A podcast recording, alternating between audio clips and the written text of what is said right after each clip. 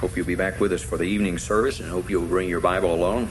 Patch will make their presentation and Brother Brian then will open the scriptures to us. So hope you'll come and be with us in the evening service tonight, 6 o'clock. For this time, let me uh, invite you to look in your Bible, chapter 6 of Romans, and look at the first five verses. As we are making our way through this book of the Bible, Romans, I hope that you are gaining ground. I hope that you're spiritually maturing. Romans 6, verse 1 What shall we say then? Shall we continue in sin that grace may abound? God forbid. How shall we that are dead to sin live any longer therein? Know ye not that so many of us as were baptized into Jesus Christ were baptized into his death? Therefore we are buried with him by baptism into death, and like as Christ was raised up from the dead by the glory of the Father, even so we also should walk in newness of life. For if we have been planted together in the likeness of his death, we shall be also in the likeness of his resurrection. I remind you when we come to chapter 6 that this entire chapter is really revolving around two questions. And uh, in order to understand the scriptures, and, and around here we like uh, very much and are very much interested in you understanding what the Bible has to say. I'm, uh, I'm always concerned as I hear preachers on radio and some on television uh, that uh, they're so uh, divorced from the scriptures, actually what they say. And they come off with a lot of ideas and, and what I call cute sayings, but they don't have substance from the scriptures. What we want to know around New Life Baptist Church is what thus saith the Lord? What does the Bible say? And understanding it in a way that it becomes practical in everyday life. Here in Romans chapter 6, Paul, the apostle who writes the chapter and was under, under inspiration of the Holy Spirit in writing it, it gives us two questions. The first one is verse 1. We called your attention to it last week. What shall we say then? Shall we continue in sin that grace may abound? The ideal, if grace is uh, present when someone sins, as Paul has been teaching and saying, then the ideal is that the more sin, then the more grace. And if grace brings glory to God, their reasoning was, then the more we sin, the more grace would be, be on, on hand and the greater the glory of God. So it was a reasoning of what we call erroneous reasoning, an error reasoning that would suggest everybody ought to go sin more. That may seem strange and absurd to you, but I was reading a history book uh, oh several weeks back, and uh, there was an account in a, in this book of Russian history where one of the men who was an advisor to the Russian Tsar actually taught the Russian people that the more you sin, the more God loves you and it's right in the account. I mean, it's not, it's not, uh, it doesn't have to be read into the text of what this historian wrote. It's written right there. Here's what the guy said. And what he said was, sin brings glory to God. And he quotes Romans chapter 6 in verse number 1. But that's only the first question. The second question that's recorded is in verse number 15. What then shall we sin because we are under, or excuse me, because we are not under law but under grace? God forbid. So both the questions relate to grace. And as we come to the verse number 15 in that question, uh, we'll explain the details of it. But the first question is answered in the ver- first 12 or the last, the 13 verses after verse 1. So what we want to do today is deal with that. Remind you too, justification was taught chapter 5. Justification by faith is to simply say, Salvation is by grace through faith, and that faith is in the Lord Jesus Christ and His finished work. That means your baptism, your church membership, your good deeds, your good works, none of that apply toward merit or righteousness to get you in a right relationship with God. So that's what justification says. You don't take or need any of that. All you need is the finished work of the Lord Jesus Christ in your behalf. So the justification Paul's been talking and teaching about is the justification that's by faith alone in Christ alone. So consequently, this chapter finishes, or as it did already in chapter 5, finishes justification by faith. And now he starts talking about sanctification.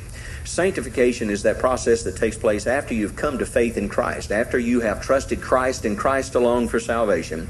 It's the transaction of grace that takes place in a person's life that changes them from what they were when Christ found you to what you are to be because Christ wants to use you.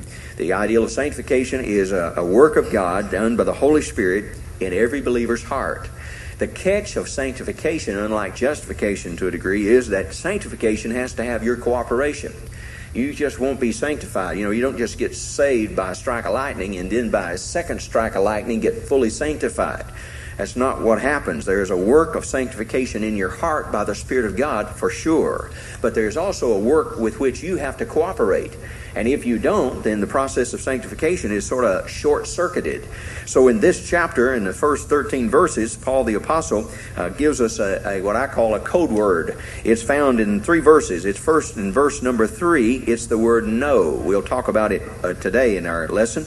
Note in verse number three the word know. And then the second word is in verse 11, it's the word reckon. And in verse number 13, it's the word yield.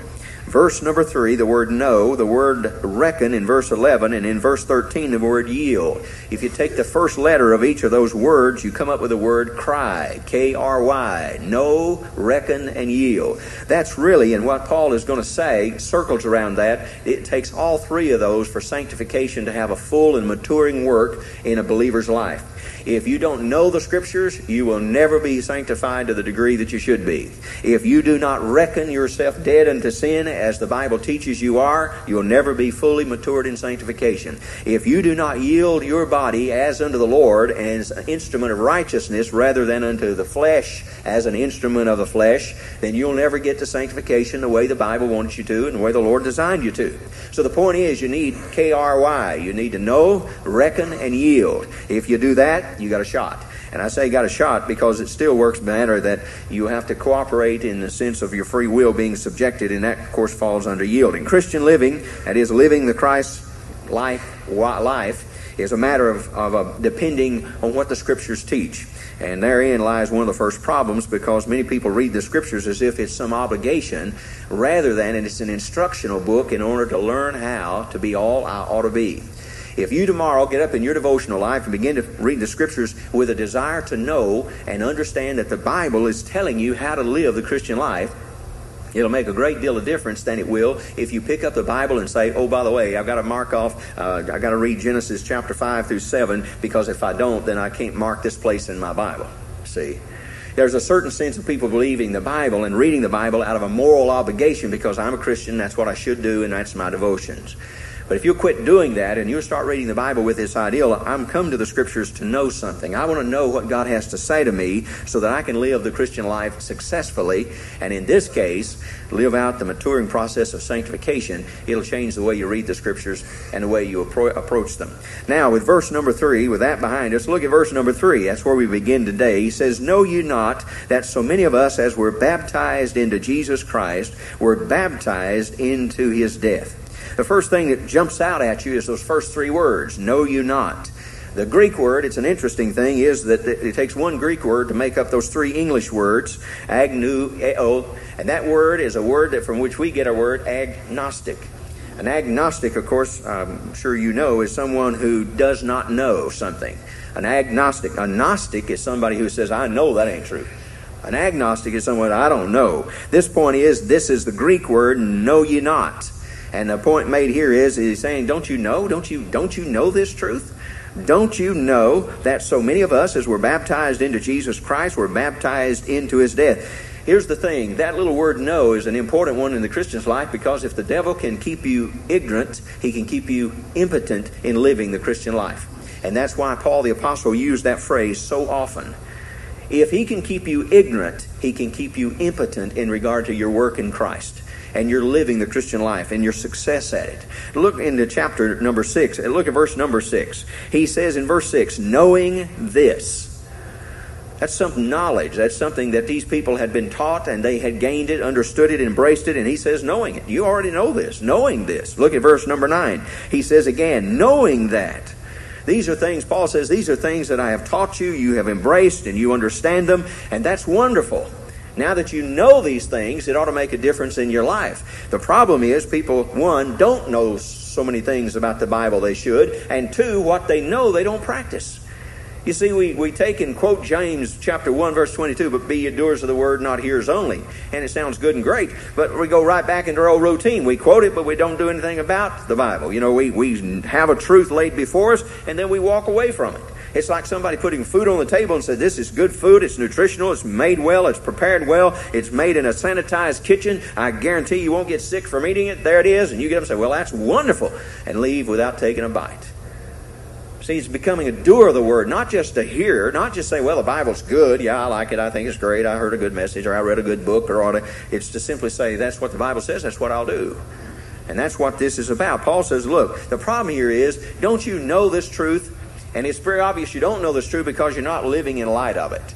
And since you're not living in light of it, Paul the Apostle then takes this section and he really whammos those guys with about this whole thing of their ignorance. There's a, uh, an idea here that these whom Paul writes to were far enough along they should have known this truth and it should have been making a difference in their life. How far along are you, spiritually speaking? Just think for a moment. How far along are you spiritually? Uh, when it comes to decision making, do you uh, do you have to go to somebody else, or can you sit down and take your Bible in hand and and read from the Psalms or maybe Paul's epistles and and ask the Lord for direction and a sense of direction of what you should do in a given case, or do you panic and just absolutely flip coins and decide which way we go on matters? How far along are you? How far down the road spiritually are you? Or do you grasp spiritual truth? Does it make a difference in your life? Let me tell you, this is a major problem in Bible churches just like ours.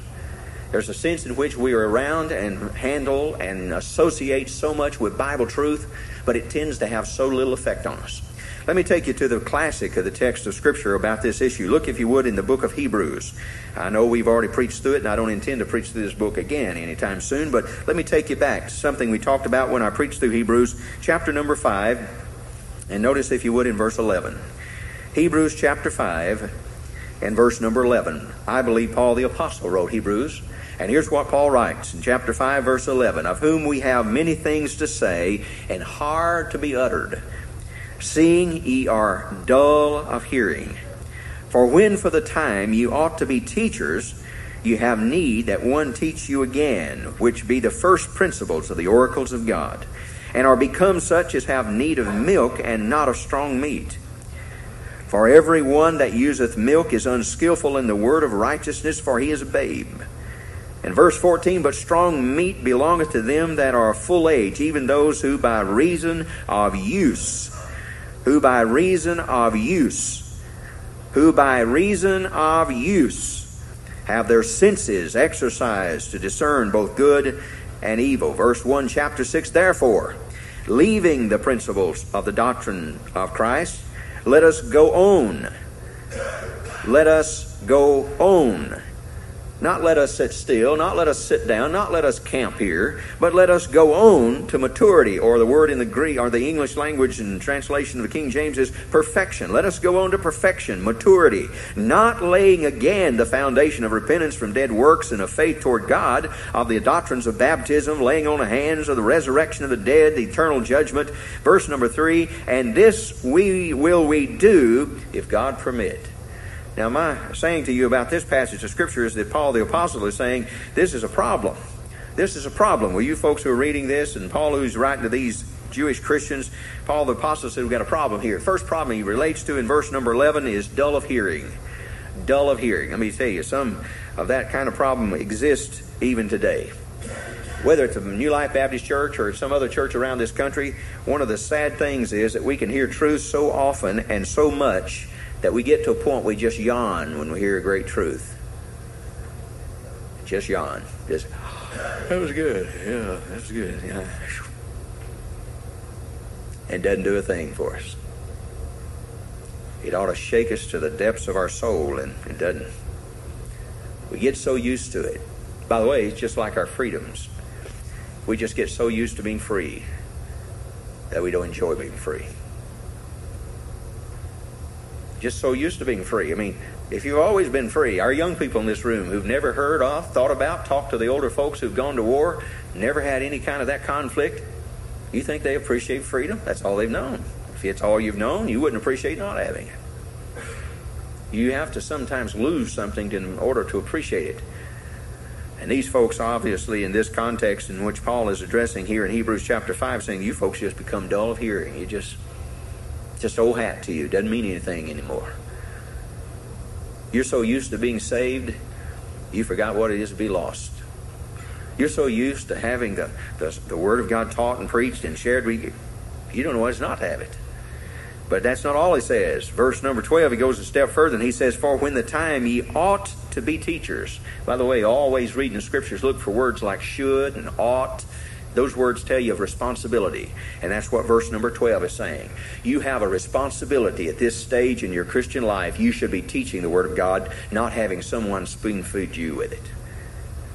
And that's what he's saying. You're dull of hearing. You, you, you've just sat around, listened, and done nothing with what you've heard. And you've done that so long that you've literally gotten to a point where you stalemated in your Christian life. Here's the thing you see, a church was never intended that 14 people lead the whole team you know, do all the teaching, all the preaching, all the working, all the listening. That's not what it's all about. Every Bible believing church, the responsibility of that fellowship is that every member be involved in ministry somewhere, somewhere. That's what the body of Christ is. That's how it functions.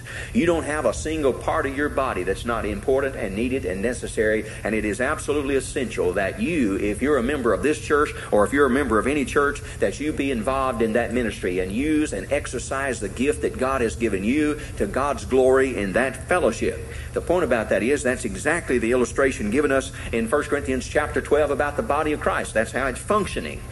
And what happens too often is bodies don't function the way they should. 1 Corinthians 12 says it clearly. You're not functioning right because some of you guys aren't doing what the hand's supposed to do. Some of you aren't doing what the feet ought to do. Some of you aren't doing what the head ought to do. Some of you ought to be heads and you're not heads. And some of you ought to be feet and you're not feet. And you're not getting the job done. And the body is not what it ought to be. It's not doing what it ought to do. It ought, it's not accomplishing what it ought to accomplish because you're sitting on the sideline acting like a dull of hearing believer. That's what he's saying. Paul the Apostle says, This is not good. There's a responsibility that you have, and at this point, you should be teaching other people. You ought to be guiding other people. You ought to be helping other people spiritually. And instead of that, verse 12 says, You have need that someone yet teach you. By the way, verse number 14, then he goes a step further. After in verse 13, he's talked about use of milk. And then in verse 14, he says, But strong meat belongeth to them that are of full age, even those who by reason of use, and you ought to really get a grip on that, wrap your hand around the word use. The ideal is to something that has been frequently not only understood, but something that has been actually appropriated. Something that I understood and then I appropriated that. That's the idea behind the Greek word for use in verse number 14. And what he's talking about in these who by reason of hearing it, understanding it, and then appropriating it have their senses exercised to discern both good and evil. These folks have made progress in their spiritual life. They've made some ground up. They've, they've matured. They're, they're heading down the right road. And his attitude is, the Apostle Paul's is, that's exactly the way every single Christian ought to be. Verse number one of chapter number six, he says, Therefore, same thing for the rest of you. Just as these have done that, that ought to be true with the rest of you. Therefore, leaving the principles of the doctrine of Christ, let us go on to perfection. Let us go on to this maturity. And let us, all of us, go together. You see, just like in a marriage, a good marriage, there is a leaving before there's a cleaving. If you don't leave before you cleave, I'll guarantee you, you're going to have trouble. Leaving mom and dad and cleaving unto this one over here that God has given you. And that's an exceedingly important point. And the fact of the matter is, in spiritual Christian understanding of the scriptures, it's exactly the same truth. There's a sense in which leaving it, not in the sense that you put it in a box and never use it or apply it again. It's not that. It's like I've, I've understood that, I've appropriated that, and I've used it enough where my my muscles spiritually have been exercised, and I understand that to to appropriate it into my life. Now I'll go into this other one over here and I'll deal with it the same way. And I'll do with this one, and then I'll learn it, I'll appropriate it, I'll use it, and then I'll move to the next one. And I'll keep on doing that until I understand what I ought to be in Jesus Christ. Now, that's what sanctification is all about. So that's why it's important to understand that before you go back to Romans chapter 6. Here's the reason. Back at Romans chapter 6, Paul the Apostle, the issue that he places on the table, so to speak, is the truth that these people should have already had. They should have already had it. They should have already used it. They should have already appropriated it. And it should have been a matter that they had been matured, and evidence of maturity should have been everywhere. And it wasn't. So Paul questions them Don't you know this simple truth? Because if you had known it, it would be evidence in your life. And it's not evidence, so I assume you don't know it. It's the same thing as this. How do we know that sin entered the world? Romans chapter 5, verse 12. Why, how do we, or, or 512, how do we know that sin entered the world? We have death. So just as surely as death and every person, get this again, every person that dies gives testimony of the fact that sin came into the world. Everybody. Every baby that died, every 99 year old man or woman that died, and everybody in between. That says sin entered into the world. Why? Because we sinned in Adam. Not because the baby sinned, because it didn't get a chance. We sinned in Adam. Romans 5:12, we sinned in Adam and so therefore death passed upon all men for that all sinned in Adam. Everybody. Now here's the thing. Likewise, there is the same deal. If sin comes, death is not far behind. Bank on it. Listen. And if you've grabbed this truth, Paul says, then this other thing of showing maturity will be right behind it. It's like a dog and a tail. You can't have the dog without a tail back there. Well, unless you got one of those you cut the tail off. I mean, let's be honest here. But anyway, the fact is, you have this matter that this follows this. And Paul's saying, I can tell you, you haven't got this. Don't you know this truth? Can't you go back and embrace this thing again? What is the truth he's talking about? Verse 3. Verse 3 Don't you know, or know you not, that so many of us, as were baptized into Jesus Christ, were baptized into his death? That's the question, and that's the truth that so many people. And if I were to say that to you, you'd say, huh, everybody knows that. Everybody, everybody knows that. I mean, everybody knows you get baptized and you're baptized into death, burial, and resurrection. Everybody knows that. That's what we say, and we say it with such glibness, I'm confident we don't understand it.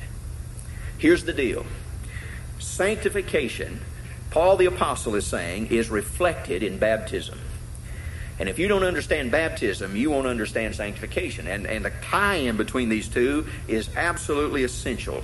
And this morning, before we leave, I hope you got it and you got it good. If we're to have victory over sin in our lives, we must first know that when Christ died on the cross, we died with him.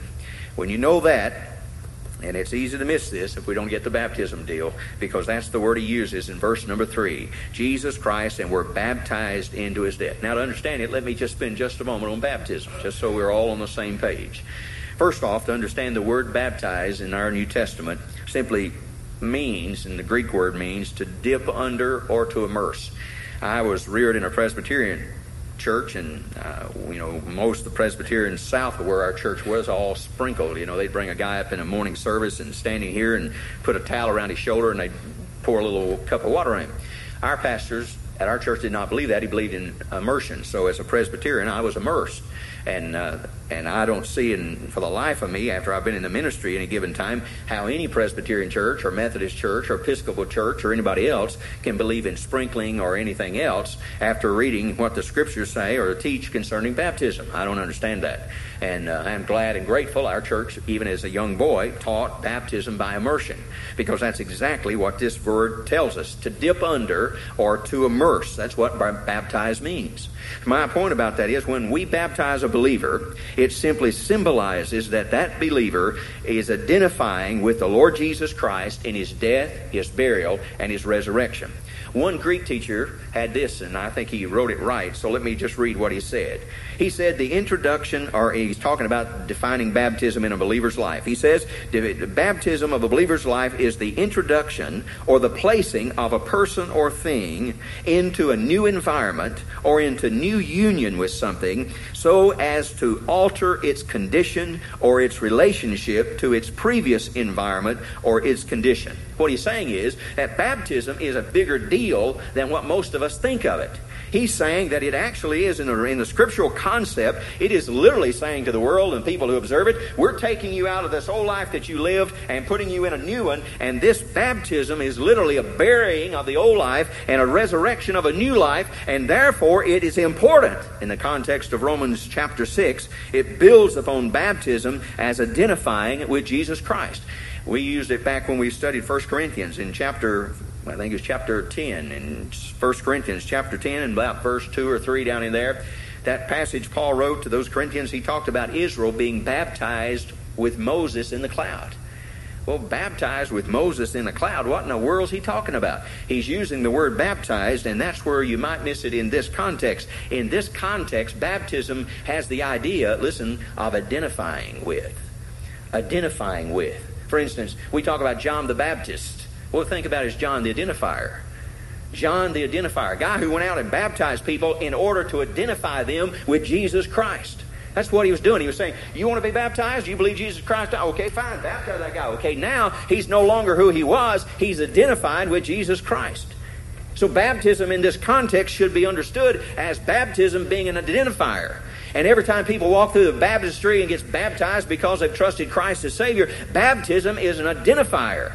And it ought to be something of great importance. And that's why the Jewish community, well, they don't care if their Jewish kids trust Christ as the Messiah, as long as they don't get baptized long as they don't go through the waters of baptism, because the waters of baptism to them were something they understood more fully, I think, and they said, no, that's identifying you with Christ. That puts you, as it were, in His count completely. And no, we're not for that. No, no, no. You can say you believe on Him all you want to. Just don't go through the waters of baptism. Don't go through the waters of identification. Don't say, I identify with Jesus Christ. What water baptism does for us is it's just an outward symbol that we now belong to Jesus Christ. Water baptism is the outward identification of an inward reality. By the way, somebody say, well, wait a minute, if it's that important, maybe baptism does save. Maybe the Church of Christ friends are right. Maybe salvation is by baptismal regeneration. No, it couldn't be. Why? Because in Romans 3, 4, and 5, Paul the Apostle has talked about nothing but justification by faith and salvation by grace, and he never one time said anything about baptism. In the three chapters that talk about justification by faith in the Scriptures, not a single mention of baptism is listed there. Now, if you want to talk about salvation, you can't talk about water baptism because in no context is greater and more classic about the simplicity of what justification is than Romans 3, 4, and 5. And no mention of baptism is given. So salvation is not based upon water baptism. Salvation is based on justification by faith in the finished work of the Lord Jesus Christ. And so you can't confuse the two of those. But what does baptism do? Uh, baptism simply identifies us with the Lord Jesus Christ. And there are folks out there. Sad fact is, there are churches that mistake the symbol of the water identification as a means of salvation. They twist the whole thing around, ruin the whole concept that God had for it.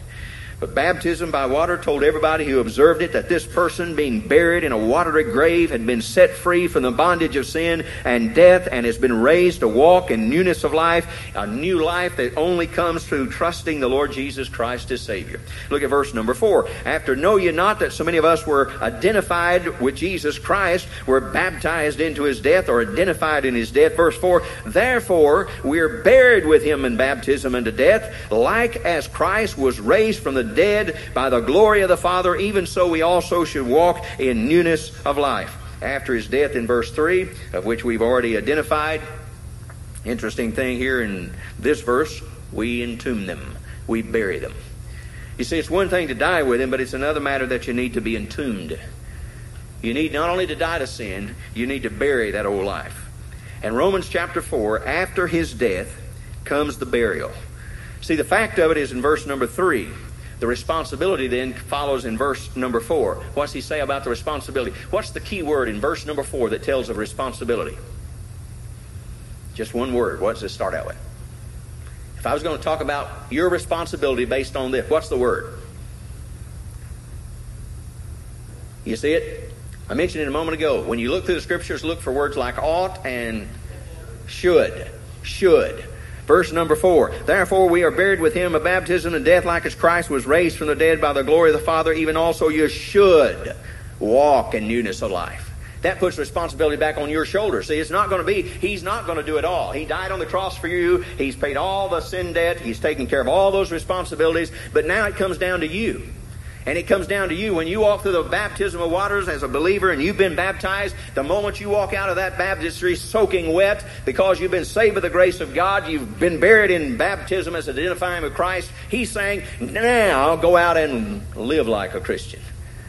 So, really, the truth is, the baptistry in that context of identifying with the Lord Jesus Christ is sort of the dividing line. On the one side, even though you've been saved, the baptism of waters is the place of public declaration that I no longer pattern my life after the sinful patterns that I once lived. Now I've changed. I should not be continuing to live as I did live in regard to my old sin. And buried is a proof of death. We do not bury people who have not died. And here's the point if we have demonstrated to the world that we have died in Christ and to sin and to death by following the Lord in believers' baptism, then his point is then you ought to go out and walk a life that shows it. And Paul is saying in verse number three, that's the question on the table. I don't see the change here. I don't see you living like you, in fact, have embraced this truth. You say you've been baptized, then why don't I see a life that is changed and a life that's dead to sin and a life that is newness in Jesus Christ? Why don't I see that? And I'm afraid that's what happened to all of us. We think baptism is just a thing you do. After you get saved, you get baptized. Why do we do it? Well, we don't give all the details as Paul gave here, and we just say, well, just go do it. Well, there's a reason you do it.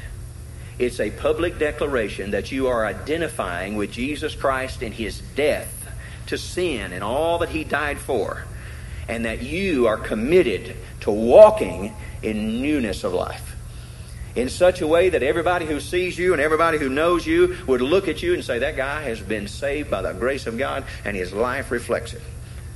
That's how distinct it was. And that's what Paul the Apostle is saying is what's missing here. This word newness in the Greek language, in the Greek word, it really defines it definitionally. He says it's newness of character or newness of quality.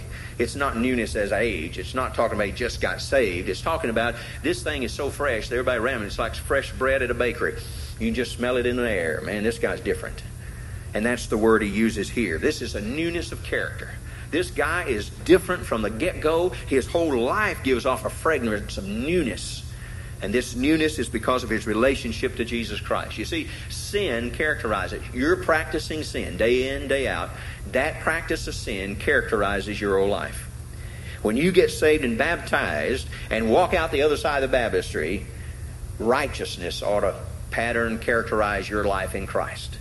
That's what he's saying. You ought to leave that thing, bury that thing right here. By the way, we think of 2 Corinthians 5 17, therefore, if any man be in Christ, he's a new creature. Old things are passed away. Behold, all things become new. We think of that verse of Scripture and say, well, we're all new creatures. Well, Paul said that twice. He said it in Galatians chapter 6 and verse number 15. He said that believers are creatures, new creatures. So, two times in his epistles, he's saying people who have trusted Christ as Savior are new creatures. You know, one of the things and the reasons why he says they're new creatures, he's saying they're new creatures because they have a new relationship with an old lifestyle. My new relationship with this old lifestyle is I am dead to it. I am dead to it. I'm a new creature. I have a new relationship with my old lifestyle, and that is I am dead to sin. Galatians 2:20. I am crucified with Christ. Nevertheless I live, yet not I, but Christ liveth in me. The life which I now live in the flesh, I live by the faith of the Son of God who loved me and gave himself for me. You ought to quote Galatians 2:20 every single day. I am crucified with Christ because that's exactly what this passage of scripture is saying. That's what baptism is all about. Baptism is about Galatians 2:20. I am crucified with Christ and like Christ was crucified and died, they buried him and he rose from the dead with a new life and a new power and a new distinction and everybody else around him knew it was different and the people who came in touch with his life and believed on his finished work, they got it. And he changed them just the way. It's like a drunk who dies. A drunk who dies cannot be enticed with alcohol. I don't care how fresh it is or how aged it is. Makes no difference to him. He's not interested because his senses that once upon a time were alive to it have now since died to it. And therefore, he has no interest. He can't see it, he can't smell it, he can't taste it, and he has no desire for it. That's exactly the illustration of being baptized. Once you've trusted Christ as Savior and salvation is secure, then baptism says to the world, I am dead to that. I have no interest in that. And I am being dead in the waters of baptistry. I am being buried in them, and to testify to that fact. That's what he's saying. And my saying it doesn't make it any more for you or me or anybody else, but the fact is, it makes a fact that Paul the Apostle was saying to these people, You've been baptized, but I don't think you understood what it was about. Know ye not that as many of you were baptized into Jesus Christ, were baptized into his death? Don't you understand why, why he was buried? He was buried because he died. And he died because of sin. So you have trusted him as Savior. You have died to those sins. You have been buried in the waters of baptism. Therefore, don't have anything to do with the sin. That's what he's teaching them. And he's saying, you guys just don't, you just aren't getting it. You don't understand it. You're not getting a grip on it. Let me take you to another of what Paul wrote. This time it's in the book of Ephesians. When Brian said this morning, turn to Ephesians 2, he scared me. I uh, thought he'd getting dangerously close to this text. Not that I'm going to give an exposition of it, but the point is, I thought he'll just repeat this, and I'll have to repeat it again, and they'll think we really conged up on him. But here, Ephesians chapter 2, Paul writes this. It's the first 10 verses.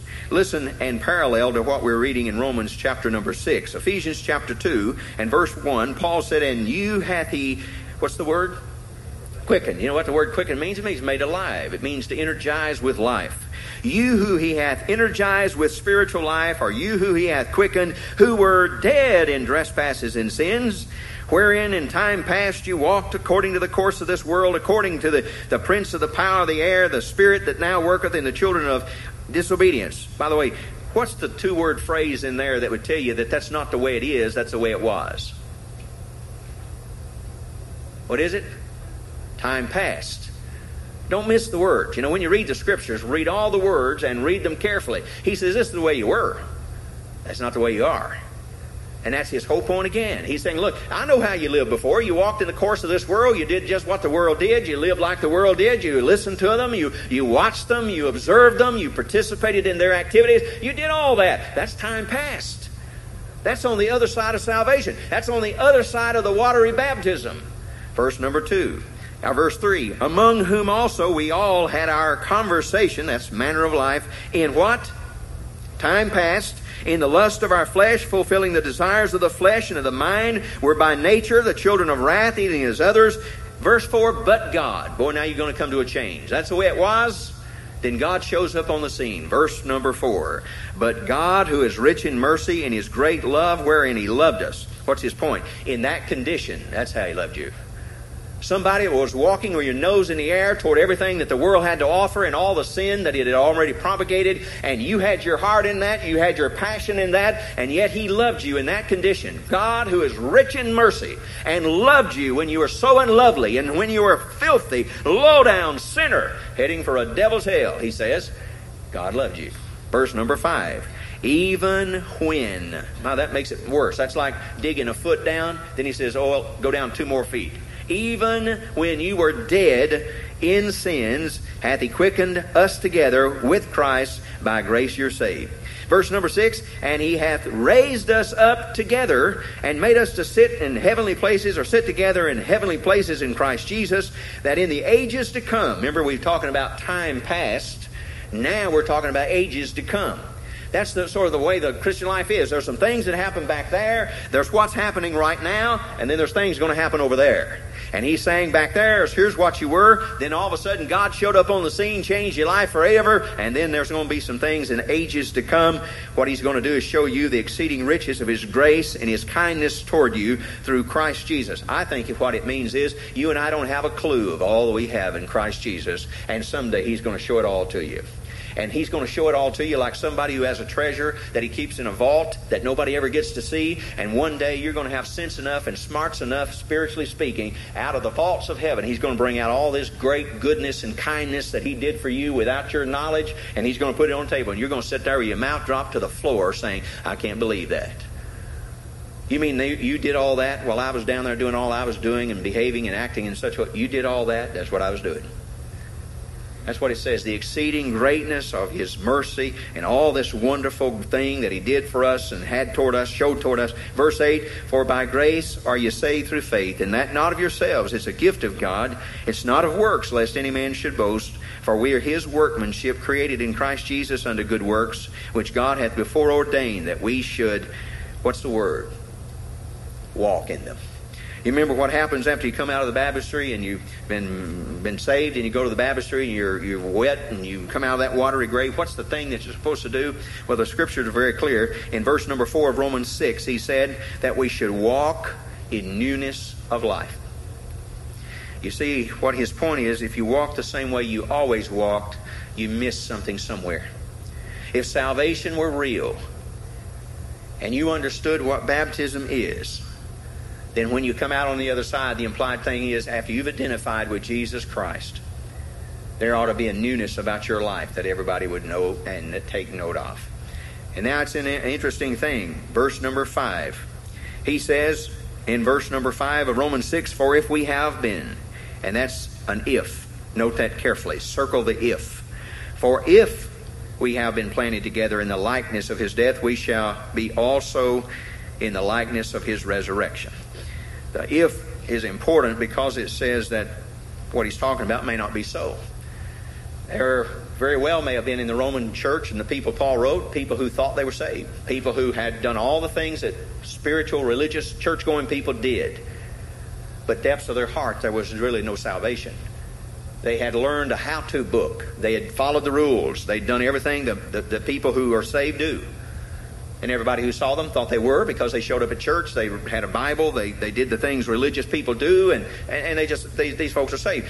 Paul comes back as if almost to question the whole process. For if we have been planted, makes that thing a supposition, a possibility. It may not be true with you. So if it isn't true with you, the thing is true today that you can make it true. You can trust Christ. You can realize it's not by works of righteousness which you have done, but according to His mercy, He saved you. But that takes calling upon the name of the Lord. That if thou shalt confess with thy mouth, Romans 10 9, that, that confess with thy mouth the Lord Jesus, believe in thine heart that God hath raised him from the dead, thou shalt be saved. So it's not hard, and it's not something that only a select few have. If God has convicted your heart of your sin and your need of Christ, then He can draw you by that truth to Himself. So I say to you what Paul is saying here, if these people have, and I believe in the context with these, Paul, I believe, is assured of their salvation. I don't think he doubts their salvation, but it is a word that says, if it's true here, then this is true. What he's talking about being true here in this context is about resurrection. So he says, if you have been planted together in the likeness of his death, we shall be also in the likeness of his resurrection. If you've got a grip on the fact that when Christ died on the cross, you died with him in the sense that you he died for your sins and Galatians 2.20, I'm crucified with Christ. If you got that, then what Paul is saying, there are two things here. One, I do believe it talks in part, maybe as a secondary application, to a guarantee of a future resurrection. I think that's included. I don't think that's all of it, but I think that's included. I think the primary application in verse number 5 concerning this assurance of this resurrection, however, is resurrection life power right now. I believe what he's talking about in verse number 4 when he talks about us being walking in newness of life after we have identified with Jesus Christ in salvation and identified with Christ in the watery baptism, I think what he is saying is, in context, he is saying fine because as you've identified with Christ in salvation and your baptism in the water identified you publicly so people see that, I believe with all of my heart what he's saying is that also guarantees you his life in you, and that's what gives you the power to live the newness of life as a believer. The power of his resurrection, the fellowship of his suffering that's where it comes from. It comes from the Lord Jesus Christ, as it were, empowering us who have identified with Him in salvation and in publicly identified with Him in watery baptism. He says, I'll provide the power. I'm looking for the person. You be the person who trusts Christ as Savior, and I'll provide the power so that you can live a successful, resurrected, new life in Jesus Christ. So that takes away from the idea of saying, look, I, I just can't live the Christian life. No, you're right, you can't. You need resurrection power. See, the point here, and this is important, is in verse number four, where he said, Therefore we are buried with him by baptism into death, that like as Christ was raised from the dead. Now notice how it came in verse 4 by the glory of the Father. Literally, it says by the reflection of God's power, the Father's power. Jesus Christ was raised from the dead according to or in reflection of the Father's power. The fact is, what he is saying then in verse number 5 the same power that raised Jesus Christ from the dead will be issued to you so you can live a Christian life in a new way. Live it in such a newness that the world can see in you the Lord Jesus Christ, a reflection of who he is and what he is and what he's all about. And his attitude is, in Paul's case here, the same power it took to raise Christ from the dead is the same kind of power it'll take for you to live the Christian life.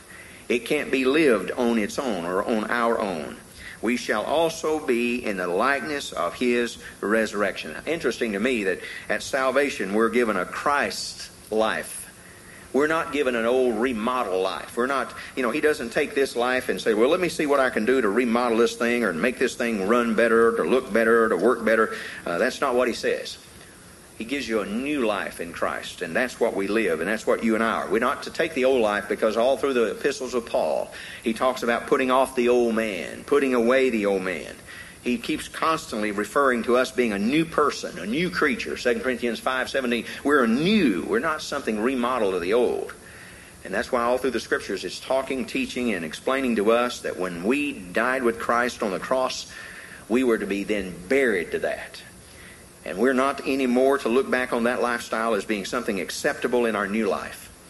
Interesting to me, sanctification rests on the same foundation and proceeds from the same exact source as justification by faith does. And that is, namely, our union with the Lord Jesus Christ, our identification with Jesus Christ in His death, His burial, and His resurrection. This morning, I ask you a simple question as we close, and it's a simple one. Where are you headed? Have you come to a place in your life where you've trusted Christ as your Savior and knew you were not saved and you trusted Christ as your Savior? I ran across a, an article this last week. It was in a magazine across my desk. When somebody was asked this question, Where are you heading in your life? The fact of the matter is, this was under this heading, and it said there was a, a case in 1994 in the Miss USA pageant.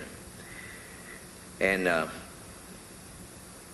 this uh, contestant was asked this question.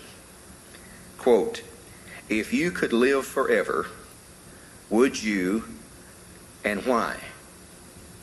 If you could live forever would you and why? Now remember this is asked in 1994 miss usa pageant to a contestant. It was directed to miss alabama.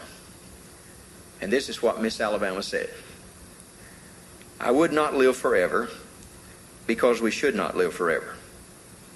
Because if we were supposed to live forever, then we would live forever. But we cannot live forever, which is why I would not want to live forever. Now, if that's not the most googly goose thing I ever heard in my life, I never heard anything worse. Unless it would be Chappaquiddick's explanation with old Teddy.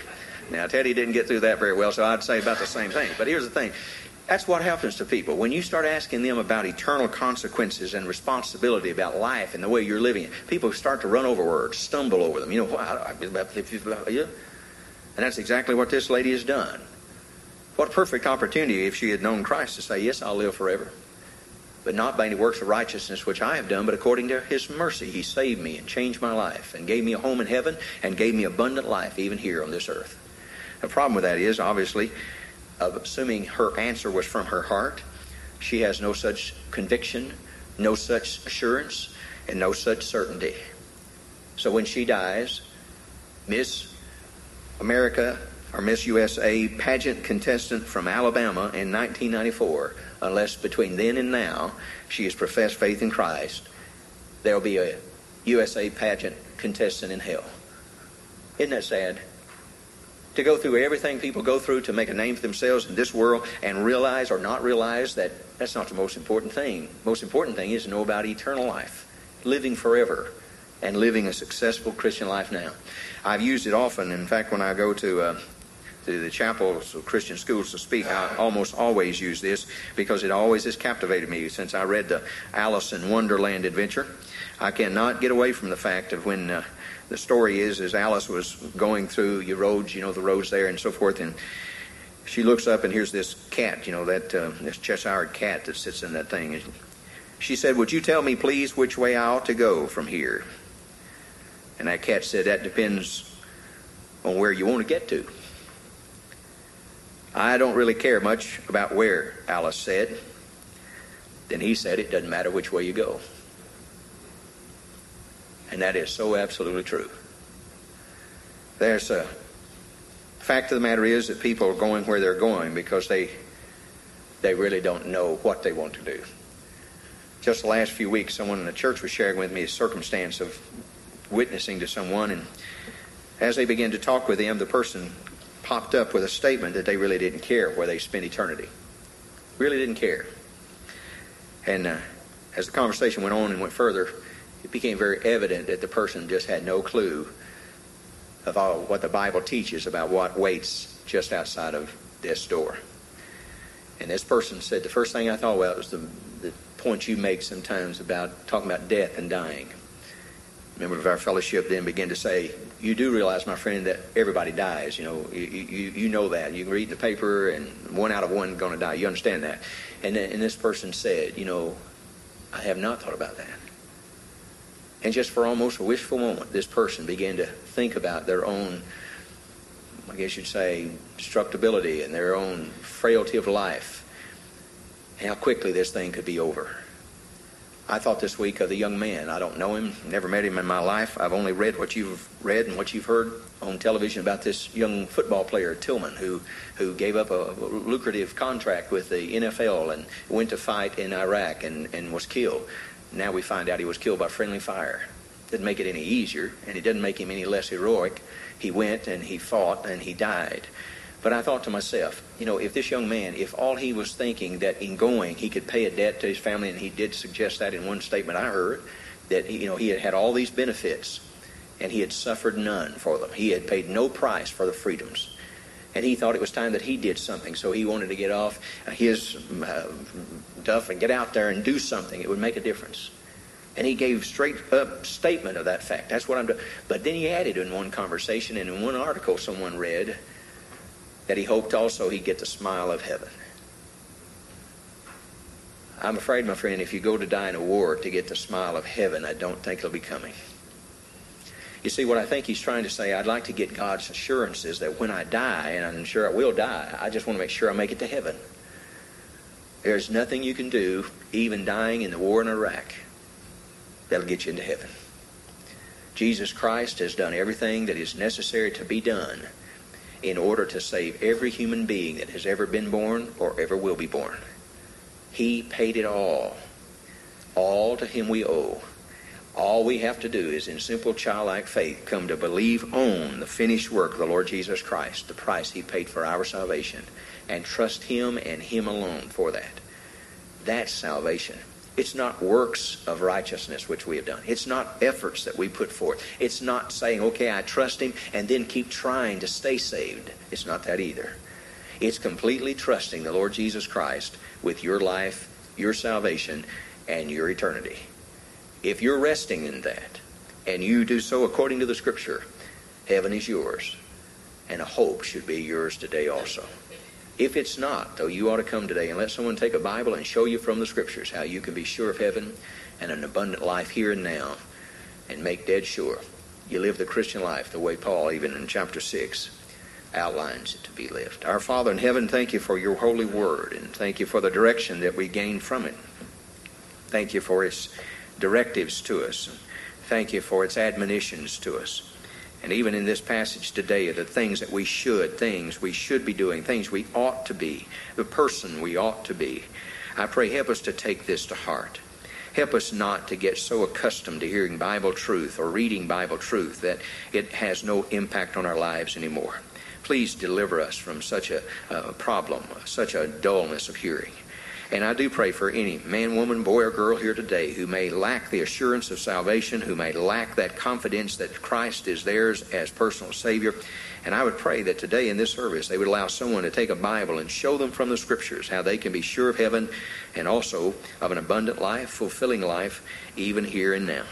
So as we come to the invitation and sing just as I am, may we come just that way, just as we are, and open and receptive and yielded to your will. So speak to us, those who ought to come for salvation and those who ought to come for baptism or church membership or just to pray. Whatever the need is, I pray by your Spirit you draw them to yourself. We depend upon you to accomplish now what we can't. In Jesus' name we pray. Amen. Would you stand with us, please? Turn to 282 if you need a hymn book. We sing the first stanza of Just As I Am, and if God has spoken to your heart, and you need to make a decision based on what He's holding you accountable for this morning, then let me urge you to come at this invitation and allow someone to counsel you concerning God's Word, the message that you've heard, the truth that you've seen, and the conviction that God's Spirit has brought. If you'll do that, then leaving the services for you would be a fulfilling and also a monumental kind of decision for this hour. But it needs to be made now, not put off, not wait till later, not tomorrow or next week, but right here, right now, since God has spoken. So if God has spoken to your heart, please comply as we sing. 282 verse 1, together please. Just as I am. If God has spoken to your heart, would you come? If God has spoken to your heart, would you come? If God has spoken to your heart, would you come?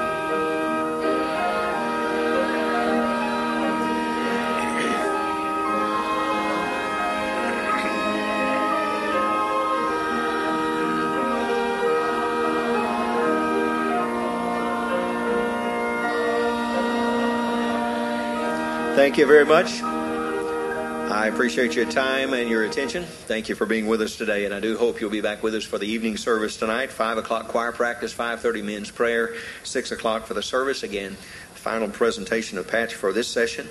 Brother Brian will be speaking, and then we'll have a VBS meeting downstairs after the service. So please, hope you'll come, being in all the services today. Let us pray. Our Father, again, we're grateful for your word. And thank you for the, what we've heard in Sunday school this morning and again here in the worship service and even now preparing for evening service. Looking forward to that time with the patch presentation and then a message from your word. We pray now that you'll take these truths we've heard this morning and I pray that you'll drive them deep into our hearts and help us not to be the same for having heard them and help our lives to reflect the glory that you desire to be showcased in our lives. And I do pray that we would depend upon the newness of life and the power to live that life of the resurrection power that you provide, Father, through the Lord Jesus Christ.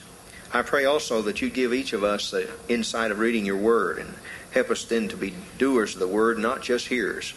And help us not to be so dull of hearing that we miss the great truths you want to share with us. So help all of us here at the New Life Baptist Church and all of our guests and friends to be Bible readers. Help us to read the Word every single day. Help us not to give excuses, but help us to give time to it. And then help us to seek your face in prayer. Help us to walk with you, live for you, and die for you if need be. Again, thank you, Father, for the sacrifices that have been made on behalf of our country. Those soldiers, men and women who have fought and in some cases died for the cause that we each here this morning have liberty to worship as we wish and desire and feel free to do. I pray, bless the veterans even in our services of this day.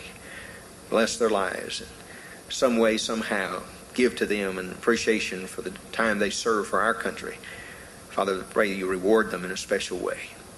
Bless now as we leave this place, give safety and protection, and bring us back to the evening service with the same safety. And we are grateful for the grace of God that abounds in our lives. In Jesus' name we pray. Amen. May the Lord bless you and keep you until we meet again. You're dismissed.